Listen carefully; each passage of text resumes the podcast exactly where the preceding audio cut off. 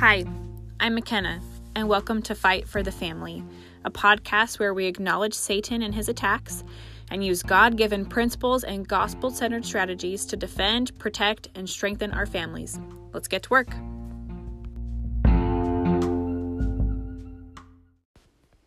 Hello, friend. I'm very happy to be in the ring with you today. Um, so I'm recording this the week after April 2022 General Conference.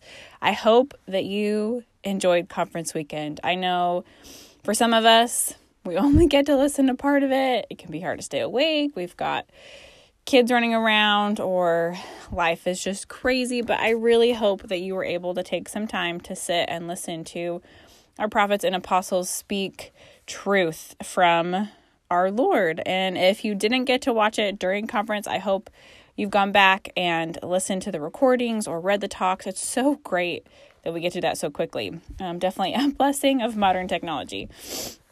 Um, but since we just had conference, um, while I was listening, I took some notes, and there was a few topics that I really felt got pointed out to me about lies that Satan tells us, right? And that's what this podcast is all about is identifying those lies and strategizing and learning how to battle them, right? To protect ourselves and our families. So this week I wanted to talk about repentance. So I wanted to ask you, how do you feel when you hear the word repentance? Sit with that for a second. Does it cause you anxiety or excitement? I think for most of us, that word invokes some anxiety. Um, repentance is something we do when we've done something bad, right? And wrong. Satan wants us to fear repentance. He wants us to negatively associate it so that we avoid it. And while, yes, repentance is something that we do when we've done something that we shouldn't have, it doesn't mean that we are bad or that repentance is bad or that it's only for the really big stuff, right? But that's what Satan wants us to believe. Um, and why does he want us to do that, right? He wants us to avoid it because he knows it's God's avenue to true peace and progression. Um, and in the Bible dictionary, which I'll refer to a couple times, under the repentance section, it talks about how repentance is not just like a nice suggestion, it's a commandment that is literally essential to salvation, okay? And um yeah, like that's why it's so big, right? Because it's literally essential to our salvation. So if Satan can keep us from it, right? That keeps us farther away from God and farther away from that true peace and joy and eternal progression that we were made for, right? So as we get started, I wanted to really quickly share some definitions of repentance. Okay, a few of these I got from the internet, a few are from the scriptures, okay? So the first definition is to feel or express sincere regret about one's wrongs wrongdoings. The next one is to turn from sin and dedicate oneself to the amendment of one's life. Right? So that means I love I grew up knowing that repentance meant to turn around, right, and to go a different direction.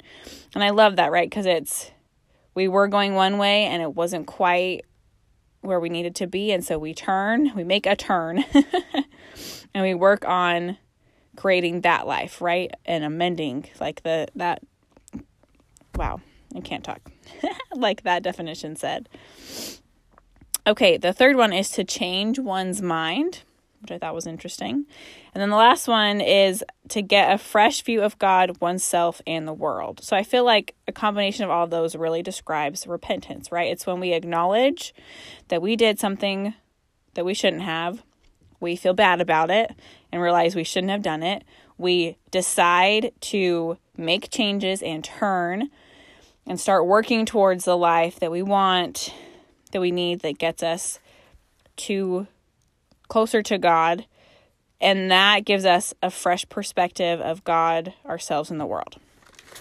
Okay, so with that in mind, um, I want, we're just going to share a few things to help us see repentance differently today, okay? Um, and these are just some things that I thought of that would help. Um, but I just want to remind you that we all make mistakes. Everybody. Me, you, your neighbor, your mom, your dad, your children, your grandparents, the prophet, right? Like we are all literally human, which makes us imperfect, right? And that is just part of this human experience. And it is part of the journey that God designed for us to go through down here, right? Um, but repentance is also part of the human experience, and it's God's way of helping us to learn and grow while still being able to make it back to God's presence at the end, right?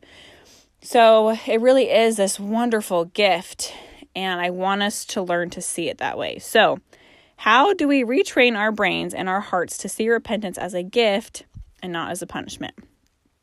I have a few ideas. The first is to use repentance more. um, if you save repentance, excuse me, if you save repentance for only the big things, then of course it's going to feel like this big awful thing, right?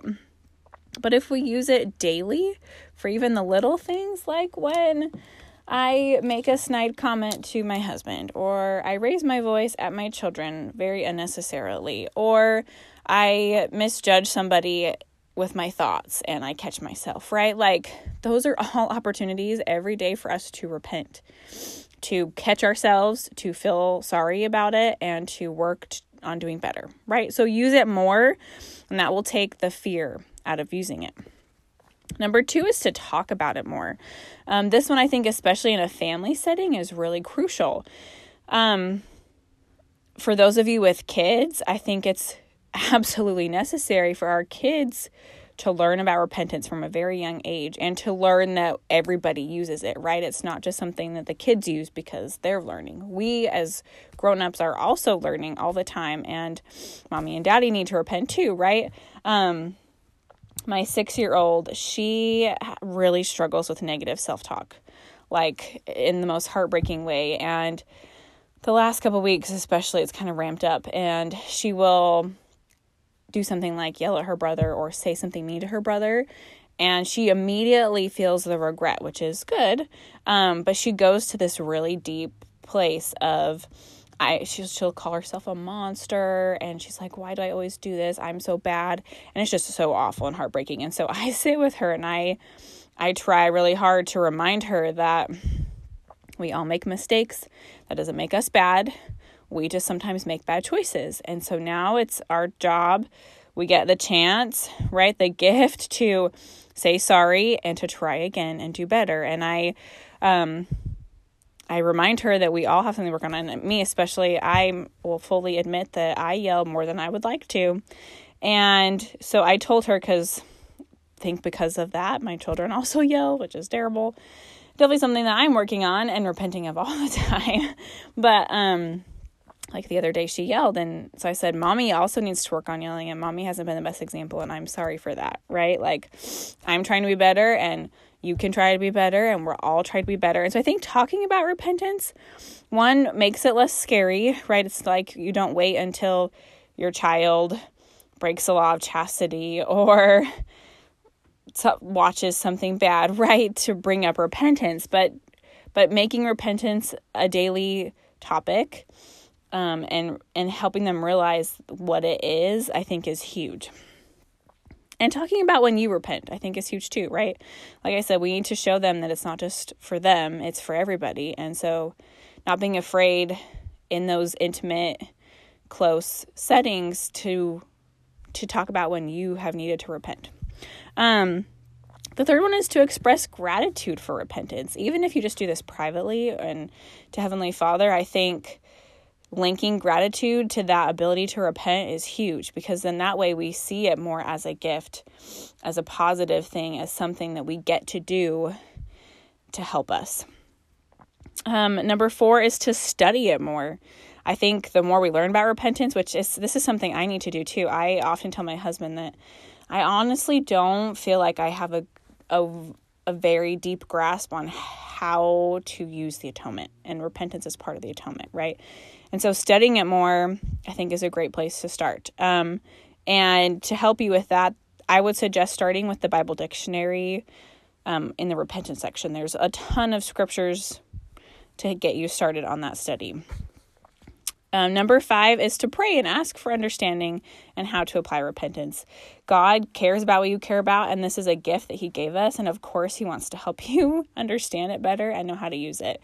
So don't be afraid to ask for help, um, to pray and, and ask God to show you and to open your mind to understanding repentance better and to see those opportunities to use it and to have a better relationship with the idea of repentance.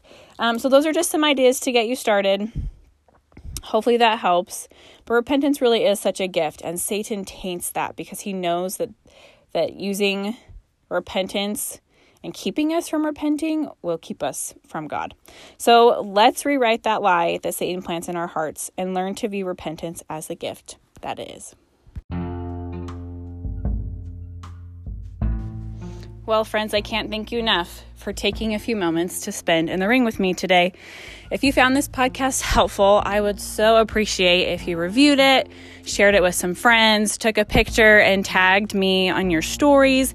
I really believe that every family is worth fighting for, and so if you would help me spread the word, that would be so appreciated.